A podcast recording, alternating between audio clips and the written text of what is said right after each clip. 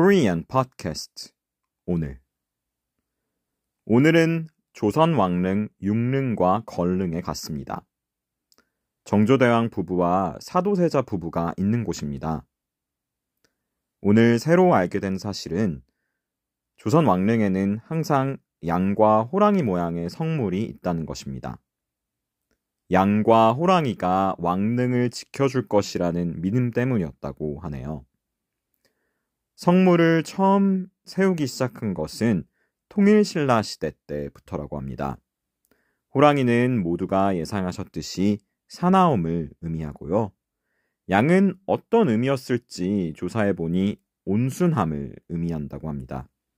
양은 전통적으로 재물을 의미하지만 한편으로는 신을 상징해서 장소를 수호하는 의미를 가진다고 하네요. 조선 왕릉이 유네스코 문화유산으로 지정되면서 많은 분들이 앞으로 조선 왕릉을 찾으실 거라고 생각합니다. 그때 왕릉 근처에 있는 이런 조형물의 의미에 대해서 생각해 보는 건 어떨까요?